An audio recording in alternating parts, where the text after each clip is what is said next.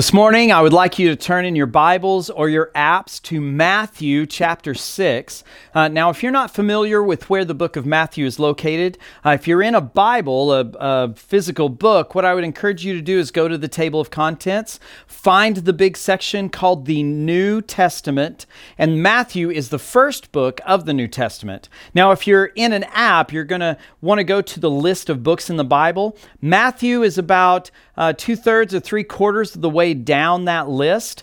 Uh, and so you'll want to scroll down until you find the book of Matthew, and then we're going to be in chapter 6. Now, there was a time, or there have been times in my life, pivotal moments that altered or changed my life completely. Um, and I know you, if you looked back in your life, you'd probably look back and see that there were moments or, or situations in your life that completely moved your life into a new direction, in a new way. Uh, one of those times in my life was the birth of my first son. Um, it was July 28th, 2010. Uh, that morning, Jana and I woke up and we, we kind of went through a, a an early morning routine. And then my wife came to me and said, honey, I think it's time. We need to go to the hospital. And so we, we got in the car, we rushed to the hospital, and sure enough, later that day, Knox was born. And I remember thinking throughout the day how momentous of an occasion that was. I remember thinking, this is such a big moment. So, this is so life changing. But I can tell you this it wasn't until I held Knox in my hands and I looked down at his little face that I realized just how much, or I began to realize just how much my life was going to be altered from that moment forward. That I knew that my life was completely changed because of this new little baby, this new life that I held in my hands. Uh, and I can uh, tell you that if you look back, I guarantee you've got moments that if you think back, those moments completely upended and moved your life in a new direction. Uh, that, that you were going one way and something happened and your life suddenly went a different direction and moved in a different way. It completely changed and altered where your life went, maybe what you thought or how you viewed the world. Uh, and today we're going to talk about a, a, momentous uh, aspect of, of following God that, that alters every aspect of our life. And so I want you to take your Bibles or your apps and turn to Matthew chapter 6. Matthew chapter 6. Now we're going to begin in verse 19, and today's passage is, is pretty long, so stick with me, um, and we'll break this passage down as we go through the message this morning. But begin with me in Matthew chapter 6, starting in verse 19. It says this Do not lay up treasures for yourself on this earth, where moth and rust destroy, and where thieves break in and steal, but instead lay up for yourself treasures in heaven where neither moth nor rust destroys, and where thieves do not break in and steal. For where your treasure is, there your heart will be also. The eye is the lamp of the body. So your eye, if your eye is healthy, your whole body will be full of light. But if your eye is bad, your whole body will be full of darkness.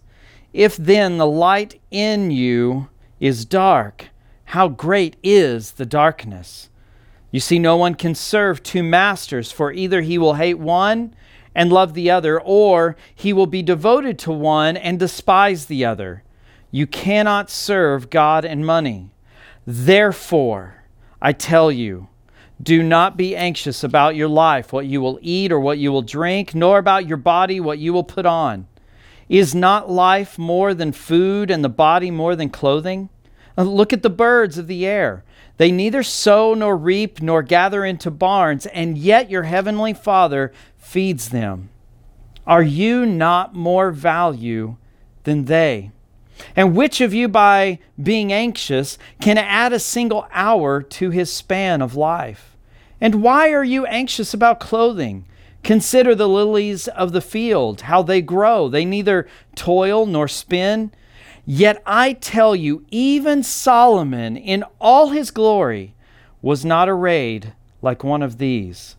But if God so clothes the grass of the field, which today is alive and is tomorrow thrown into the oven, will he not much more clothe you, O you of little faith?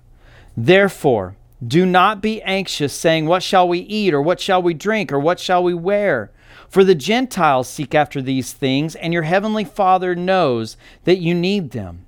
But seek first the kingdom of God and his righteousness, and all of these things will be added to you. Therefore, do not be anxious about tomorrow, for tomorrow will be anxious for itself. Sufficient for the day is its own trouble.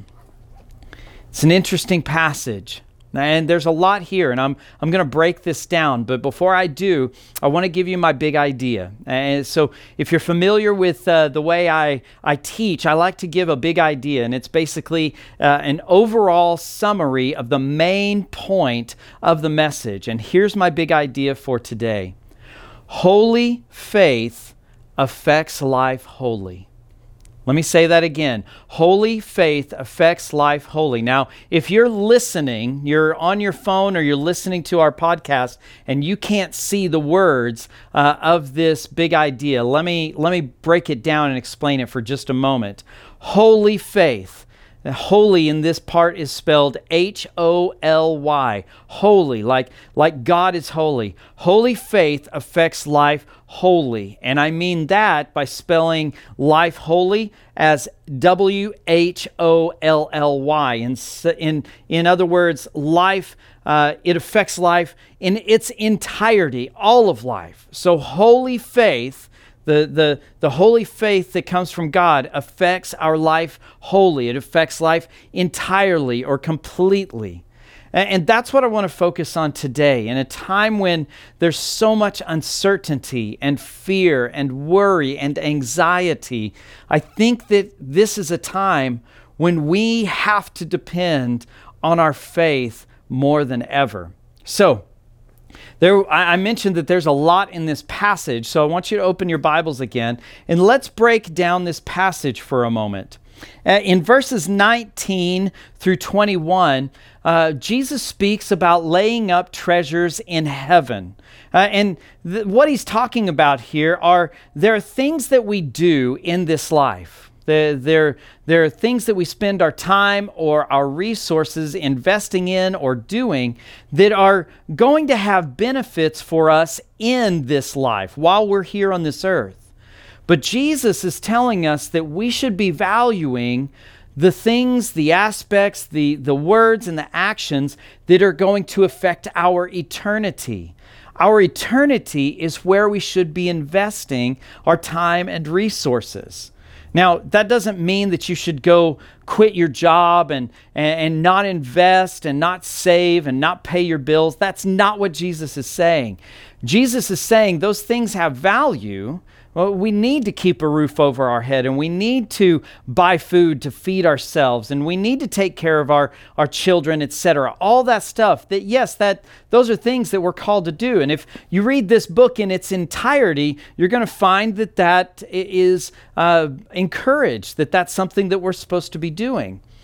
But also, we need to remember that this life here on earth is temporary, but our life in eternity is forever.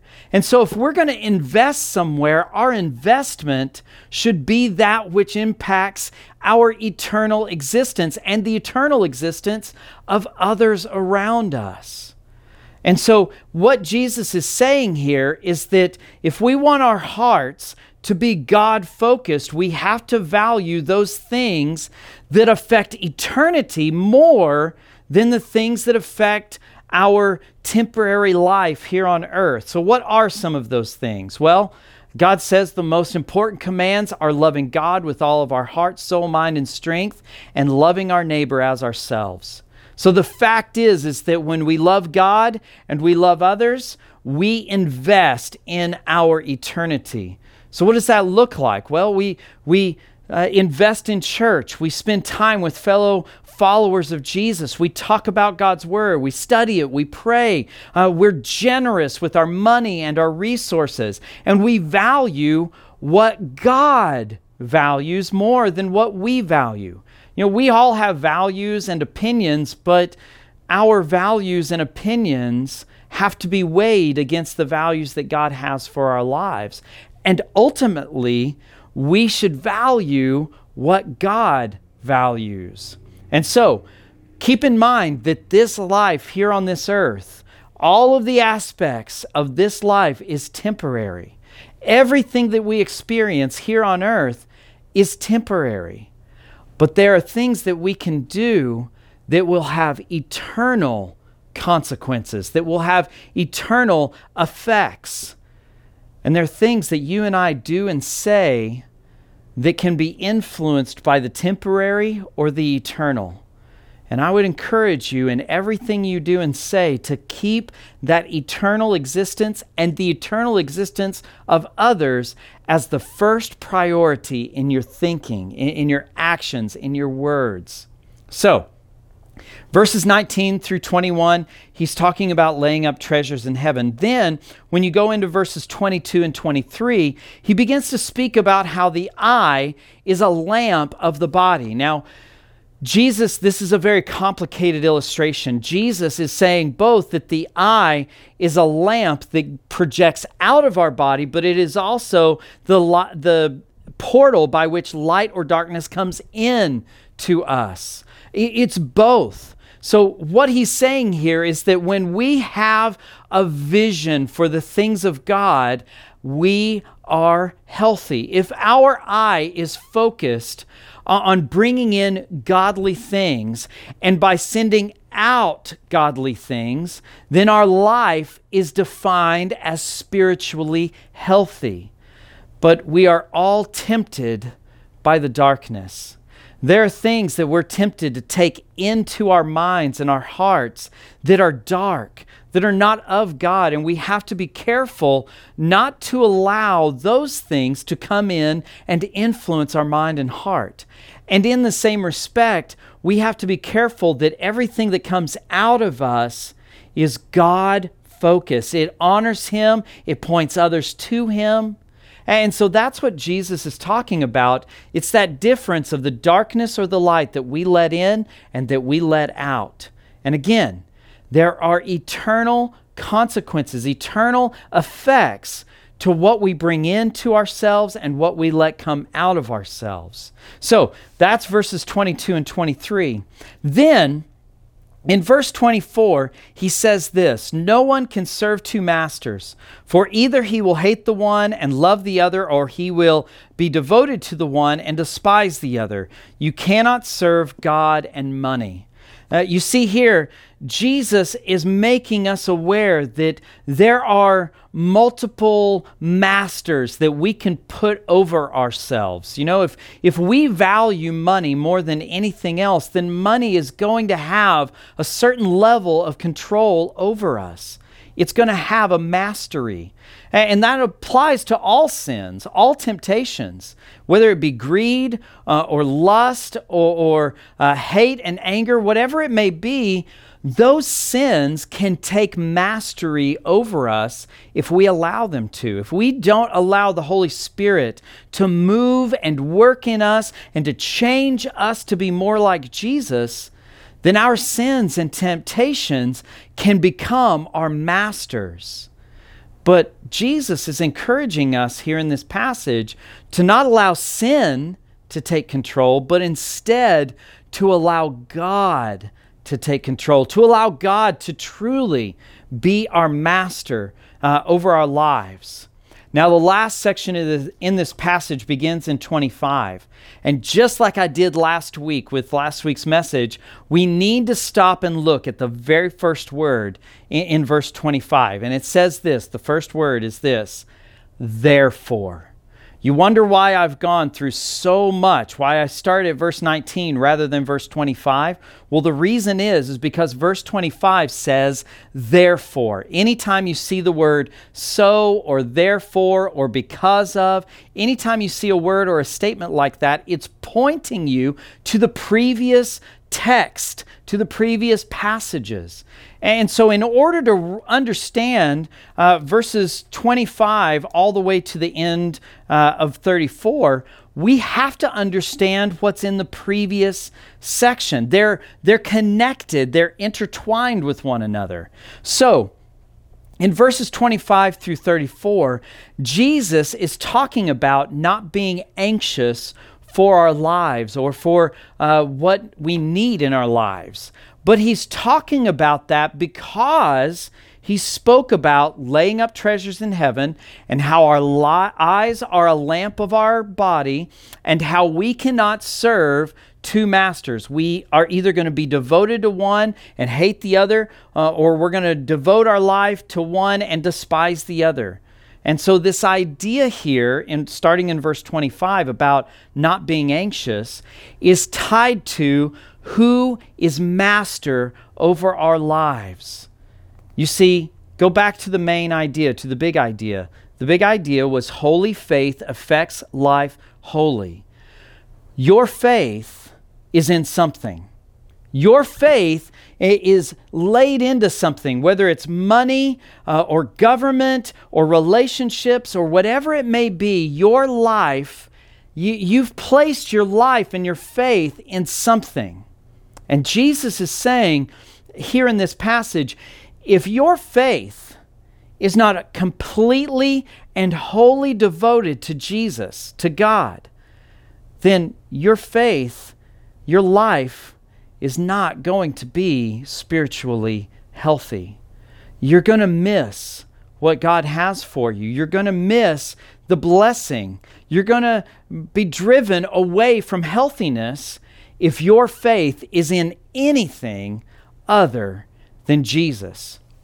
So in verses 25 through 34, Jesus begins to speak about how our faith is, where our faith is founded, and how that affects our thinking, how that affects what we think in our minds.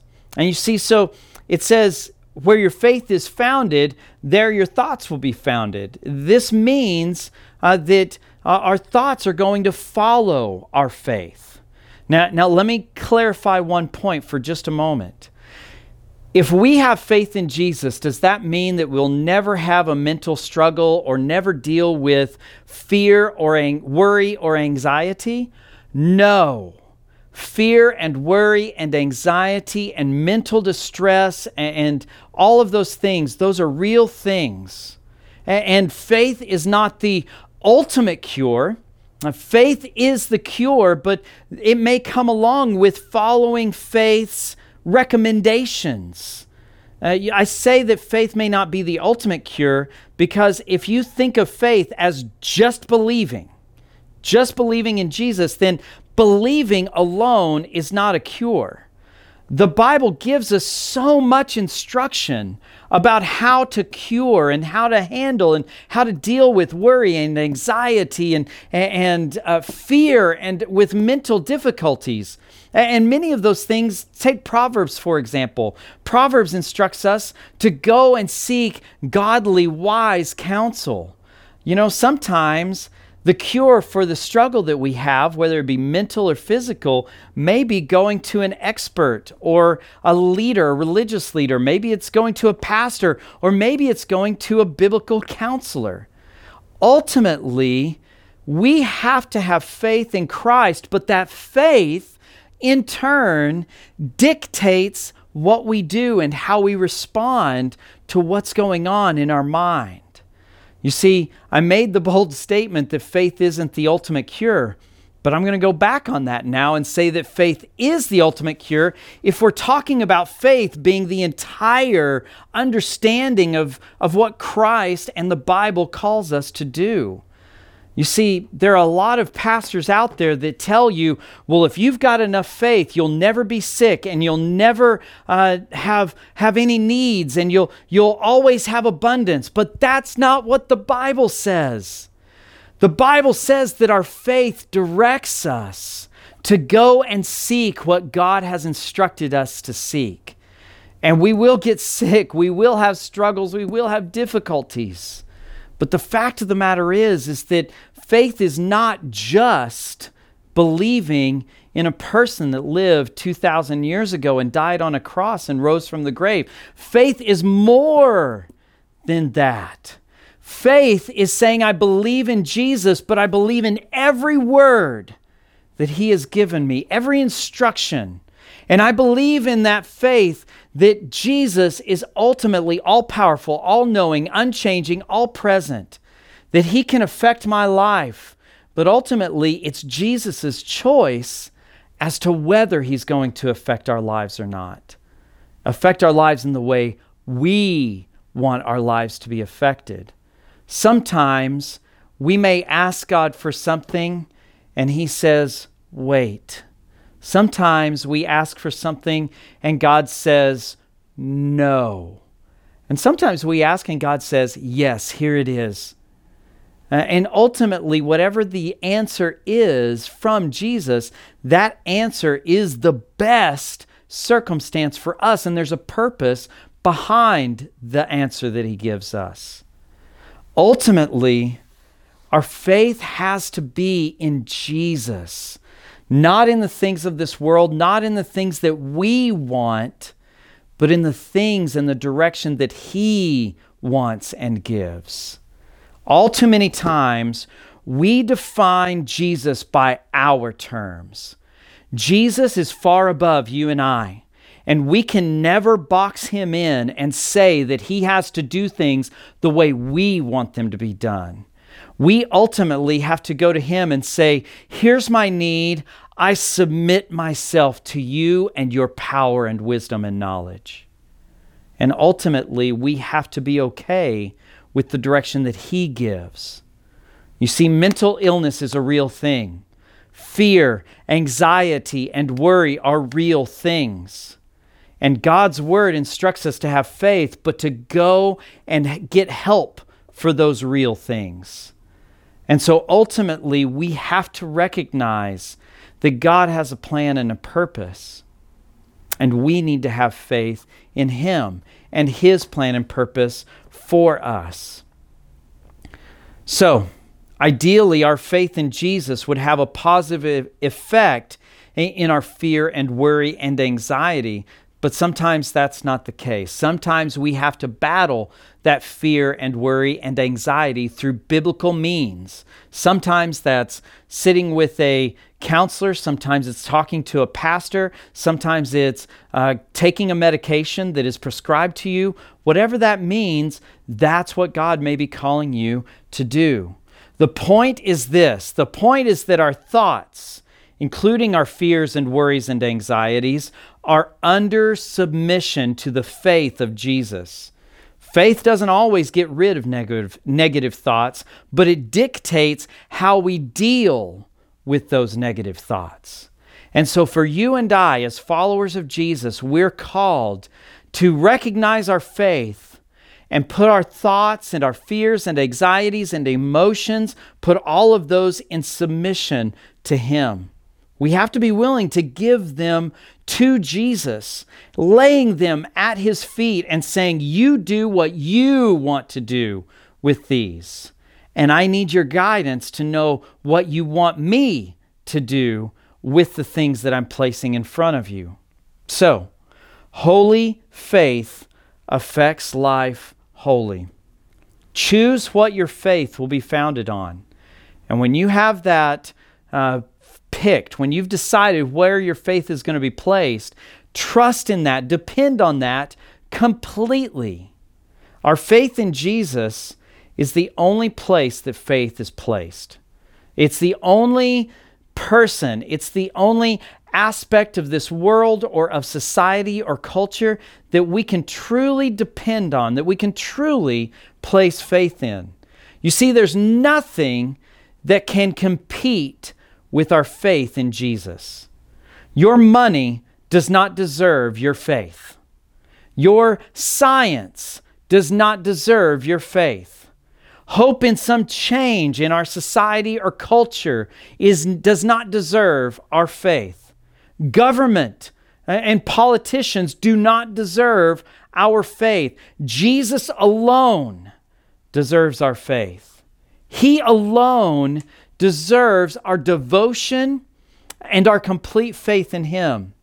So, what we treasure or value should reflect our faith in Jesus. Where your vision and devotion are directed should reflect your faith in Jesus. Your undivided loyalty should reflect your faith in Jesus. And your thoughts and your emotions should reflect your faith in Jesus. You see, when you became a follower of Jesus, your life in that moment was forever altered. Just like the moment when I held my son for the first time in my hands, I knew that my life was going to change from that point forward. The moment you and I became followers of Jesus, our lives were completely altered from that point forward. And that faith is what drives that new direction of our life. Now, if you're watching right now, if you're listening right now, and you're not a follower of Jesus, let me speak to you for just a moment. Jesus is the one and only way to eternity in heaven. We've got a choice here on this earth. We can choose to follow Jesus and go to heaven and be in perfection for all of eternity, or we can choose to deny Jesus, to not follow him, uh, to rebel against his will uh, and his plans for our lives. And in that rebellion, we will if, suffer eternal death. And we have the choice. You see, the cure for our disease of sin. We're, we're all stricken. We're, we're all diseased by our sin. And that disease, if not cured, will ultimately lead, ultimately lead to eternal death. But you and I have a choice. There's a cure for that disease that leads to eternal death. And that cure, the one and only cure that's out there, is the blood of Jesus. You see, when Jesus died on that cross, his blood was shed as a sacrifice that covers the consequences of our sins and in turn rescues or saves us from our sins. It's that sin that leads us to death, that ultimately is the disease that's going to kill us and kill us for all eternity, lead us in, eternal death. But Jesus died on a cross so that we could be cured of the disease of sin. And if you will accept the cure that Jesus provides for you, your sins and the consequences of your sins can be wiped clean. You can be made a child of God. And in so, you can guarantee that your eternal dwelling, your eternal place, your eternal existence will be in heaven. And here's what I want you to do. If you've got questions about that, uh, if you are curious about what the next steps or what this means, or you're ready to make a decision to follow Jesus from this point forward, what I want you to do right now is I want you to send me a direct message or, or send me an email right now, and I will call you, I will message you, and I would love to have a conversation about what a life changing relationship with Jesus looks like. And so I want you to stop what you're doing. You can ignore the rest of this message. I want you to send me a direct message or an email right now, and I will return that email back and start talking to you. And I would love to guide you in the next steps of your journey with Jesus. Uh, so don't stop, don't hesitate, don't blink. Go ahead and send me a direct message or an email right now. Uh, direct message or an email at chad at fsbcs.org. So, our faith should be in Jesus alone. But here's the thing we get pulled by so many other things that are grasping for our faith. So go with me. Last time we'll go back to this passage, uh, but I want you to look with me in, in, chapter 6, and I want you to scroll down with me uh, to verse 33. It's right at the end, it's the next to to the last verse, chapter 6, verse 33, and it says this But seek first the kingdom of God and his righteousness, and all of these things, treasures in heaven, an eye that is a lamp to the body, uh, that, that devotion to God alone, that mastery of Jesus in our life, and, and the, the fix, the direction to overcome our fears and our worries and our anxieties, all of those things will be added to us. Let me read that again, verse 33. But do but seek the, first the kingdom of God and his righteousness, and all these things will be added to you.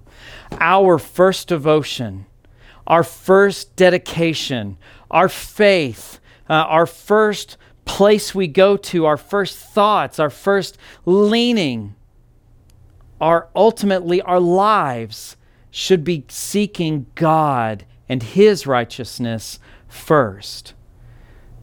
We've got an election coming up this, this November.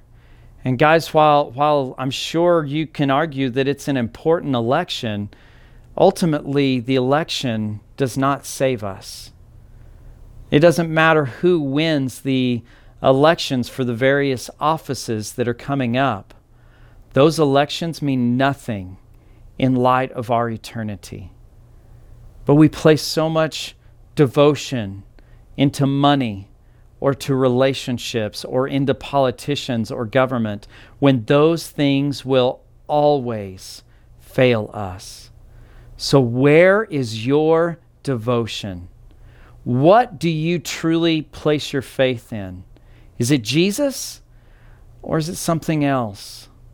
There are so many things vying for our faith. Please take this week and carefully look inside your mind and your heart and ask the Lord to reveal to you where your faith is founded. Is your faith wholly founded in Jesus? Or is your faith divided between Jesus and something else? That's the question that I would encourage you to think about this week. Will you join me in prayer? Almighty God, thank you. Thank you that you are a God that we can place 100% of our devotion and our faith in. And help us, Lord, as we are sinful creatures and we are so many times divided by our devotion to one thing or another, please help us to be 100% devoted to you and you alone. Give us the strength to change. Give us the courage to turn our back on the things that have pulled us away from you and help us to turn ourselves completely and wholly to you and the faith that we have in you.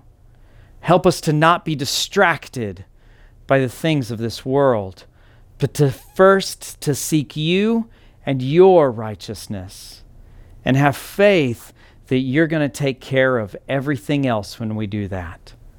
Lord, we thank you for who you are and for your love for us.